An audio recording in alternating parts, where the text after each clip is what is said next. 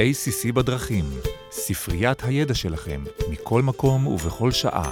תודה שהצטרפתם אלינו ל-A C C בדרכים, סדרת הפודקאסטים של ה-A C C. A C C הוא ארגון היועצים המשפטיים הפנימיים בישראל. אני עורכת דין מרב לשם, והיום אני מארחת את עורך דין ניר זוהר ממשרד עורכי הדין שטיינמץ, הרינג, גורמן. ניר הוא שותף במחלקת שוק ההון בפירמה, הוא מתמחה בכל ההיבטים המשפטיים הנוגעים לדיני תאגידים, שוק ההון, ניירות ערך. ההתמחות של ניר מתפרסת על המון תחומים, נדל"ן, הייטק, ביומד, אנרגיה מתחדשת, מסחר, תעשייה, יש לך כל כך הרבה דברים לדבר איתנו עוד בהמשך. הזמנו את ניר כי בזמן האחרון אנחנו שומעים הרבה על חברות שנכנסות לבורסה דרך חברה אחרת, מה שקוראים בז'רגון שלט בורסאי. בעבודה שלו ניר מלווה תאגידים פרטיים בכל הליך המעבר לעולם הציבורי בבורסה בתל אביב ובבורסות מחוץ לישראל, עם בתשקיפים ועם דרך מה שאנחנו אומרים שלדים בורסאיים. עכשיו, בסייקלים של שוק ההון, נראה לי שנכון לדבר על עולם השלדים הבורסאיים, ואני חייבת להגיד שאומנם דרך המלך לכניסה לבורסה היא באמצעות תשקיף, אבל בשנים האחרונות החלופה הזאת, ובטח נדבר על זה בהמשך, של כניסה של חברה פרטית דרך העברת הפעילות שלה לחברה ציבורית, הפכה מאוד פופולרית ולגיטימית. אז שלום ניר, אני שמחה לארח אותך באולפן של קובי קלר, אני שמחה שהרמת את הכפפה. שלום ערב, שמח להיות כאן. לפני שנתחיל דיסקליימר קצר, הפודקאסט מיועד להשאיר את הידע הכללי שלכם, כל מה שנאמר בפודקאסט הוא בוודאי לא ייעוץ משפטי ולא מחליף כזה. ועכשיו תתחיל להסביר איך נוצרים שלדים בורסאיים. אוקיי, אז כחלק מהעולם העסקי, חלק מהחברות מצליחות וחלקן נכשלות. בשונה מחברה פרטית, לבעלי מניות של חברה ציבורית קיים נכס נוסף, שהוא החברה הציבורית שנסחרת בבורסה. אשר כבר קיבלה את כל האישורים ועברה תהליכים ארוכים על מנת לעמוד בכללי הרגולציה והדיווח שנדרשים מחברה ציבורית, בכדי שתוכל להירשם למסחר.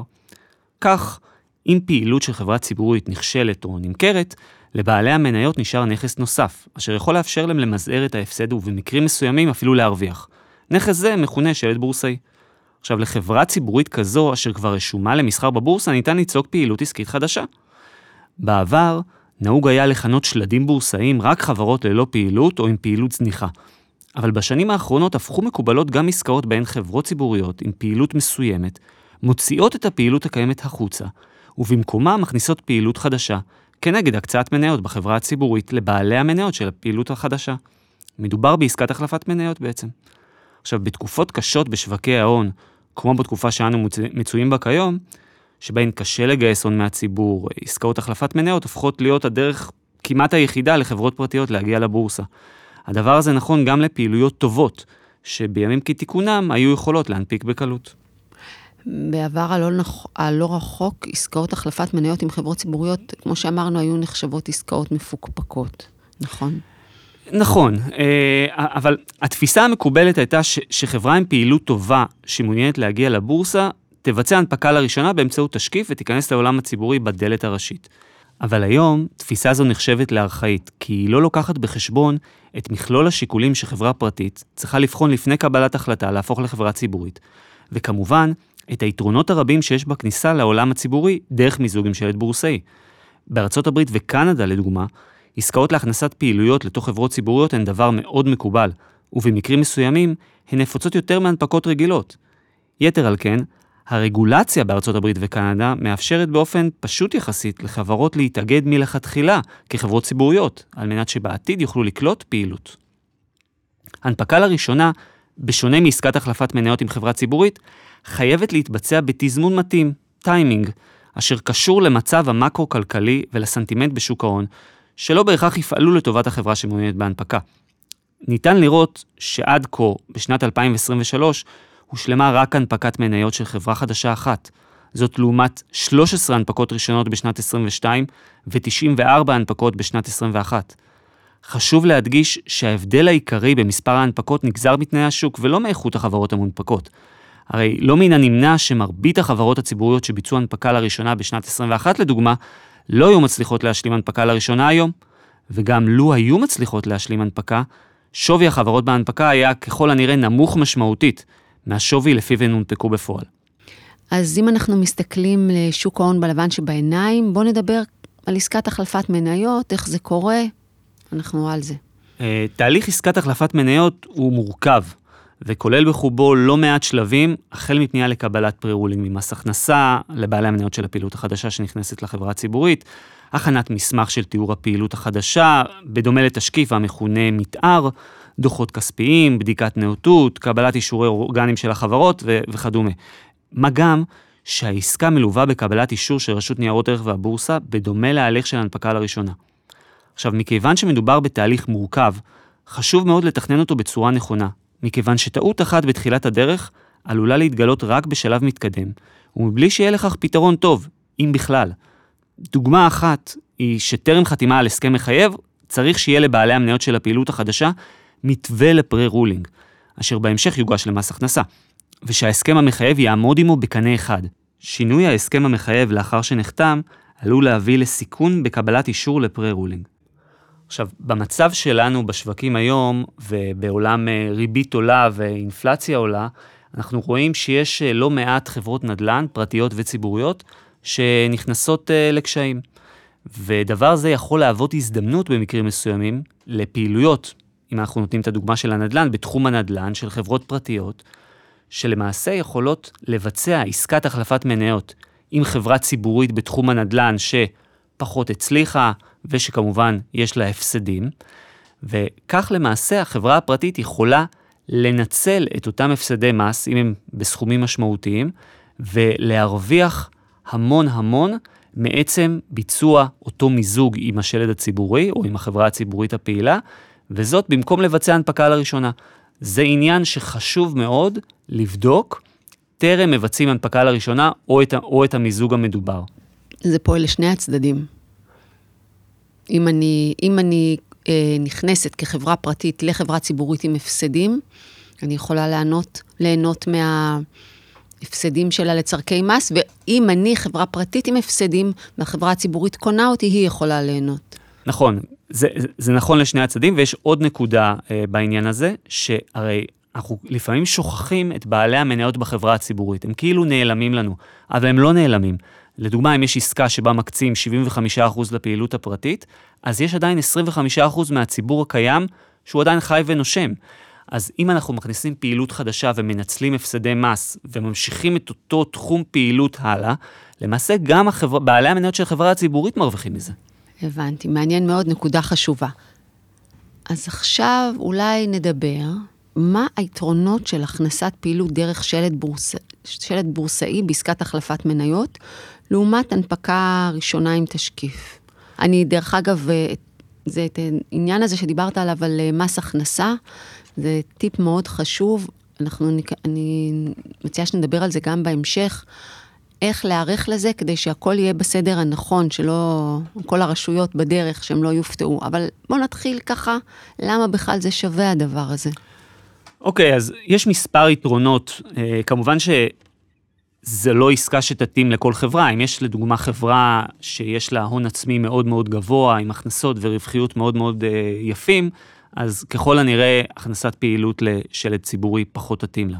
אבל אם אנחנו מסתכלים על חברות שהן לא ברף הזה, שזה רוב החברות היום שמנסות להיכנס לבורסה באמצעות עסקת שלדים, אז יתרון ראשון זה ודאות. כי דווקא בתקופה שבה יש תנודתיות וחוסר ודאות בשוק ההון, עסקת החלפת מניות עם חברה ציבורית יכולה להיות חלופה מתאימה לאותן חברות שמעוניינות להצטרף לשוק ההון, מבלי להמתין לרגע המתאים מבחינת הסנטימנט בשווקי ההון, כאשר אין ודאות מתי הוא יגיע כמובן. להפך, יש לך ודאות שהוא כרגע לא מתאים. בדיוק. יתרון נוסף זה אם לחברה הציבורית יש קופת מזומנים, אז למעשה השליטה על אותם כספים תועבר דה פקטו לפעילות החדשה שתיכנס לחברה הציבורית. כך, לפעילות החדשה תהיה מידה גבוהה מאוד של ודאות לגבי גובה המזומן שיהיה בקופתה לאחר השלמת העסקה, והיא תוכל לתכנן את פעילותה העסקית בהתאם. עוד יתרון זה שבמסגרת עסקה עם חברה ציבורית לא בהכרח יהיה צורך לבצע גיוס הון נלווה, וגם אם יידרש גיוס הון כזה או אחר, הוא ככל הנראה יהיה בסכומים נמוכים משמעותית מהנדרש בחברה שמבצעת הנפקה לראשונה. עובדה זו מפחיתה את הדילול לבעלי המניות הקיימים, ומאפשרת לפעילויות שמאמינות ששוויין יעלה בעתיד, להיכנס לבורסה עם מינימום דילול. ויתרון אחרון, שאני חושב עליו כרגע, זה שבכפוף לכך שהחברה הציבורית, שאיתה תבוצע עסקת החלפת המניות, נסחרת ברשימה הראשית של הבורסה, ולא ברשימת השימור, תנאי הסף שבהם החברה הפרטית יידרש לעמוד בשביל להשלים כניסה לבורסה, מקלים בצורה משמעותית מאלו הנדרשות החברות שמבצעות הנפקה לראשונה. יתרון זה מקבל משנה חשיבות, דווקא בתקופ... בתקופות סוערות אלו, בעולם העסקי, כאשר ביצוע החברות פחות טובים, ועל כן הן עשויות להתקשות לעמוד בתנאי הסף שקבועים בתקנון והנחיות הבורסה. לטובת מי שלא מכיר, בוא נסביר רגע מה זו רשימה ראשית, מה זו רשימת שימור. אוקיי, אז בקצרה, לניירות ערך שנסחרים ברשימת השימור יש מגבלות מסחר, כאשר המסחר בפועל מבוצע במשך דקה אחת במועד פתיחת המסחר ודקה אחת בשלב נעילת המסחר. לפיכך, היקף המסחר במניות הנסחרות ברשימת השימור נמוך מאוד, אם בכלל, ולרוב קיים קושי רב למכור ולקנות מניות הנסחרות ברשימת השימור. מעבר לכך, הישארות ברשימת השימור לתקופה של ארבע שנים רצופות תביא למחיקת ניירות הערך במסחר. לעומת זאת, ניירות ערך שנסחרים ברשימה הראשית נסחרים באופן חופשי, בעסקאות של מוכר מרצון וקונה מרצון, לאורך כל שעות המסחר ואין סכנה למחיקתם, כל עוד כמובן שהם עומדים בכללי השימור המוגדרים בתקנון והנחיות הבורסה. איך חברה בכלל יכולה למצוא את עצמה ברשימת השימור? בגדול יש שלוש אפשרויות. אפשרות אחת היא במידה והחברה מפסיקה לעמוד בכללי השימור, שהם למעשה דרישות מינימליות של הון עצמי, החזקות ציבור ושיעור החזקות ציבור, הקבועות בתקנון והנחיות הבורסה. אפשרות שנייה היא במידה והחברה תיכנס להגדרה של חברת מעטפת. חברת מעטפת היא למעשה חברה ללא פעילות עסקית ריאלית. ההגדרה כמובן שחברת מעטפת היא יותר מורכבת ממה שאמרתי עכשיו, אבל זה בגדול. אפשרות שלישית היא במידה והחברה הקצתה במסגרת הקצאה פרטית ולא דרך תשקיף, שבעים וחמישה אחוז או יותר מההון המונפק והנפרש שלה. הקצאה הזו מכונה גם הקצאה גדולה. עכשיו, כאשר חברה שוקלת לבצע עסקת החלפת מניות עם חברה ציבורית, הדבר הראשון שעליה לבדוק הוא האם ניירות הערך של החברה הציבורית נסחרים ברשימת השימור או ברשימה הראשית, וככל והם נסחרים ברשימת השימור, מדוע הם נסחרים ברשימת השימור, וממתי הם נסחרים ברשימת השימור. אם ניירות הערך של החברה הציבורית הועברו לרשימת השימור מהסיבה שהחברה הציבורית היא הוגדרה כחברת מעטפת, או בגלל שהחברה הציבורית ביצעה הקצאה גדולה, ניירות הערך של החברה הציבורית יימחקו ממסחר בבורסה תוך ארבע שנים, אלא אם החברה הציבורית תעמוד בתנאים של חברה חדשה שמבצעת הנפקה לראשונה. אולם אם ניירות הערך של החברה הועברו לרשימת השימור, מכיוון שלא עמדו בכללי השימור, המעבר חזרה לרשימה הראשית הוא פשוט בהרבה במהלך השנתיים הראשונות, כאשר לאחר אותן שנתיים יעמדו לחברה שנתיים נוספות לעמוד באותם תנאים. אלה התנאים שנדרשת חברה שניירות הערך שלה עברו לרשימת השימור או עקב הקצאה גדולה או עקב ההגדרה שלה כחברת מעטפת. במקרים אלו, היתרונות שתיארתי מקודם בין ביצוע הנפקה לראשונה ומיזוג עם חברה ציבורית מצטמצמים, אולם עדיין במקרים מסוימים עסקת החלפת מניות תמשיך להיות כדאית. ו- וזאת בתנאי שהאדריכלים של העסקה, שהם לרוב עורכי הדין, התכננו אותה כך שבמסגרת השלמת העסקה, ניירות הערך של החברה יועברו לרשימה הראשית. איך בעצם נקבע השווי, יחס השווים בין החברה הציבורית לחברה הפרטית, כי אתה עושה איזה החלפת מניות, איך אתה קובע את השווי? נכון, אז אין כלל ברזל, אבל בדרך כלל, שיעור המניות של החברה הציבורית, שיוקצ... שיוקצה בסוף לבעלי המניות של החברה הפרטית, נקבע במשא ומתן. ולעיתים, זה אפילו מתרחש לפני החתימה על מזכר העקרונות. לחילופין, אפשר לעשות גם שהצדדים יחליטו שהערכת שווי או עבודת שווי הוגנות, שמכונה fairness opinion, הם אלו שיקבעו את היחס בין הפעילות הפרטית לחברה הציבורית. אבל כמו שאמרתי, מה שנפוץ בדרך כלל זה פשוט במשא ומתן. עכשיו אני אציין, כי במידה והחברה הציבורית נסחרת ברשימה הראשית, מומלץ לתכנן כי לא יוקצו במסגרת העסקה יותר מ-שבעים וחמישה אחוז מההון המונפק והנפרש של החברה, ללא דילול ובדילול מלא. אחרת, ניירות הערך של החברה הציבורית יועברו להיסחר ברשימת השימור, ועל מנת לחזור בחזרה לרשימה הראשית, החברה תהיה חייבת לעמוד בתנאים של חברה חדשה, כאשר משימה זו לרוב אינה פשוטה. אם בכל זאת הצדדים מעוניינים להקצות מעל שבעים וחמישה אחוז, חשוב לזכור שני דברים. ראשית, מגבלת ההקצאה לפי תקנון הבורסה עומדת על תשעים אחוז, ושנית, יש לבצע חישובים עוד בשלבים מוקדמים של העסקה, ולוודא שהחברה תעמוד בתנאים של חברה חדשה בהתאם לתקנון והנחיות הבורסה במועד השלמת העסקה, כך שלמרות שדיורה מניות החברה הציבורית יעברו לרגעים בודדים לגלקסיה החשוכה המכונה רשימת השימור, דה פקטו הדבר לא ישפיע על החברה הציבורית ובעלי המניות שלה, מכיוון שמיד לאחר השלמת העסקה מניות החברה ייסחרו ברשימה הראשית. כמובן שמומלץ שהחזרת מניות החברה הציבורית לרשימה הראשית תהווה תנאי מתלה להשלמת העסקה, אולם הדבר אינו חובה. אני אגיד פה, אני פותחת זרקור ואומרת לכל היועמ"שים שמעורבים בתהליך כזה, השלב הזה זה טוב מאוד כבר להיות בקשר גם עם הרשות וגם עם הבורסה, לוודא שאתם עומדים בתנאים, שיעשו יחד איתכם את כל ההנחות של הדילולים והכל, כדי שאתם לא תגיעו למצב הזה, ותתבו את כל המבנה של העסקה ביחד עם הבורסה והרשות, כדי שכל מיני הנחות שהצדדים בכל האמוציות וכל הרגישות של העסקה, ישלימו את הכל ויבשילו ובסוף יתקעו בבעיות אחרות. אז עדיף לעשות את הכל ביחד ובתיאום. נכון, ו- ואני מוכרח גם לציין לטובה את הרשות ואת הבורסה בעניינים האלה, כי הם תמיד, כשאתה מבקש מהם סיוע בעניין הזה ובדיקות, הם תמיד מאוד מאוד מסייעים ועוזרים ו- והולכים ביחד עם החברה. אז זה באמת מומלץ. אם נסתכל רגע על ההיסטוריה בבורסה בתל אביב, אפשר לראות, כמו שאמרת, שבתקופות קשות שאין כמעט הנפקות ואין גיוסים בתשקיפים, אז עסקאות, עסקאות עם שלדים הן פורחות, זה בעצם הדרך היחידה כמעט להיכנס למסחר. נכון מאוד, וזה לא מפתיע. ראשית, בעסקאות החלפת מניות, דרישות הסף לכניסה לבורסה הן לרוב נמוכות יותר. ושנית, תקופות קשות מגיעות בדרך כלל אחרי תקופות טובות, שבהן בדרך כלל מבוצעות הרבה הנפקות של חברות חדשות, ואשר חלקן יגרמו להגדלת היצע השלדים.